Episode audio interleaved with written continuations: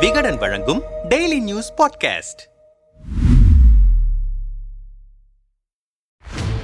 கடந்த மார்ச் ஏழாம் தேதி சென்னையிலிருந்து மதுரை விமான நிலையம் வந்த தமிழக பாஜக தலைவர் அண்ணாமலை செய்தியாளர்களிடம் பேசும்போது தமிழகத்தில் பிரச்சினை தீர்ப்பதற்காக மட்டும்தான் பாஜக இருக்கிறது உருவாக்குவதற்கு இல்லை.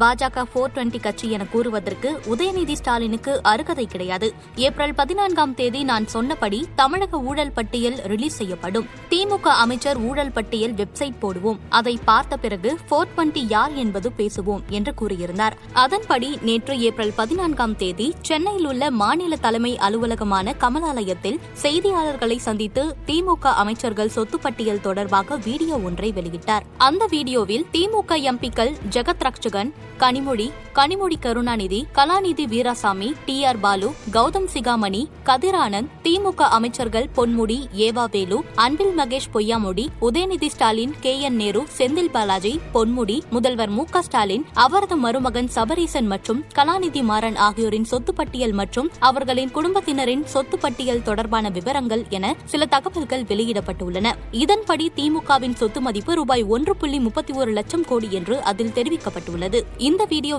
வெளியிட்ட பிறகு பேசிய அண்ணாமலை எதற்கும் துணிந்துதான் அரசியலுக்கு வந்தேன். மாலை போட்டு கும்மிடு போட்டு தேர்தல் நேரத்தில் ஒன்று சேர்ந்து கொள்ளும் அரசியலில் எனக்கு விருப்பமில்லை. ஒரு விஷயத்தை எதிர்க்கிறோம் என்றால் அடிப்படையிலிருந்து எதிர்க்க வேண்டும் எனும் முடிவுக்கு வந்துவிட்டேன். இரண்டாயிரத்தி இருபத்தி நான்கு நாடாளுமன்ற தேர்தலுக்கு முன்பாக தமிழகத்தில் ஆட்சியில் இருந்த அனைத்து கட்சியின் ஊழலையும் வெளியிடுவேன். அனைவரையும் நான் மொத்தமாக எதிர்ப்பேன். அதில் எந்த மாற்று கருத்தும் இல்லை. பாதியாக ஊழலை எதிர்த்து போராடினால் மக்களுக்கு நம்பிக்கை இருக்காது. நான் ஊழலை எதிர்க்க கூடாதென்றால் டெல்லிக்கு சென்று என்னை பாஜக தலைவர் பதவியிலிருந்து மாற்றுங்கள். மோடி விரும்பும் அரசியலைத்தான் நான் செய்வேன். யார் தயவிலும் நான் நாடாளுமன்ற உறுப்பினர் ஆக வேண்டும் என்று அவசியமில்லை. நான் பத்து தேர்தலில் தோற்றாலும் பரவாயில்லை. ஊழலுக்கு எதிராக போராடுவேன். மின்சாரத்தை தொட்டாச்சு இனி விட முடியாது. நாடாளுமன்ற தேர்தலுக்கு முன்பாக ஊழல் பட்டியலை பார்ட் போர் வரை வெளியிடுவேன். அதில் வேறு வேறு கட்சிகளும் இடம்பெறும் என்று தெரிவித்தார். இது தொடர்பாக அதிமுக முன்னாள் அமைச்சர் டி. ஜெயக்குமார் ஊழலில் திளைத்த ஒரு கட்சி திமுக அதிலிருந்து ஊழலை எதிர்த்து ஊழலை ஒழிக்க வேண்டும் என்பதற்காக ஆரம்பிக்கப்பட்ட இயக்கம்தான் அதிமுக. அண்ணாமலை வெளியிட்டது நல்ல விஷயமாக எடுத்துக்கொள்ளலாம் ஆசியாவிலேயே மிகப்பெரிய குடும்பம் திமுக குடும்பம் என்று ஆதி காலத்திலிருந்து சொல்லிக் கொண்டிருக்கிறோம். அண்ணாமலை வெளியிட்டதோடு மட்டுமல்லாமல் ஒரு லட்சத்தி முப்பத்தி நான்காயிரம் கோடி பறிமுதல் செய்து அரசு கஜானாவுக்கு கொண்டு வந்தால் மக்களின் பாதி கஷ்டம் தீர்ந்துவிடும். காலம் தாழ்த்தாமல் அண்ணாமலை அறிவிப்போடு நிறுத்தாமல் அடுத்த கட்ட நடவடிக்கையாக மத்திய புலனாய்வுத்துறை மூலமாக சட்டத்தின் முன் நிற்க வைத்து சொத்துக்கள் எல்லாம் பறிமுதல் செய்து நாட்டுடைமையாக்கி அரசாங்க கருவூலத்தில் வரவைத்தால் அண்ணாமலை தி கிரேட் எனலாம். ஆனால் அதை அண்ணாமலை செய்வாரா? அதுதான் கேள்வி. அதிமுக ஆட்சி காலத்தில் நடந்த ஊழல் பட்டியல் வெளியிடுவேன் என்று அவர் சொல்லட்டும். அதன் பிறகு எங்கள் பதில் எப்படி இருக்கும் என்று பாருங்கள். எங்களுக்கு மடியில் கனம் இருந்தால்தானே வழியில் பயம் இருக்க வேண்டும். மத்திய புலனாய்வு துறைகள் பற்றி எங்களுக்கு எந்த கவலையும் இல்லை. ஏனென்றால் எல்லாம் சட்டப்படி நாங்கள் இருப்பதால்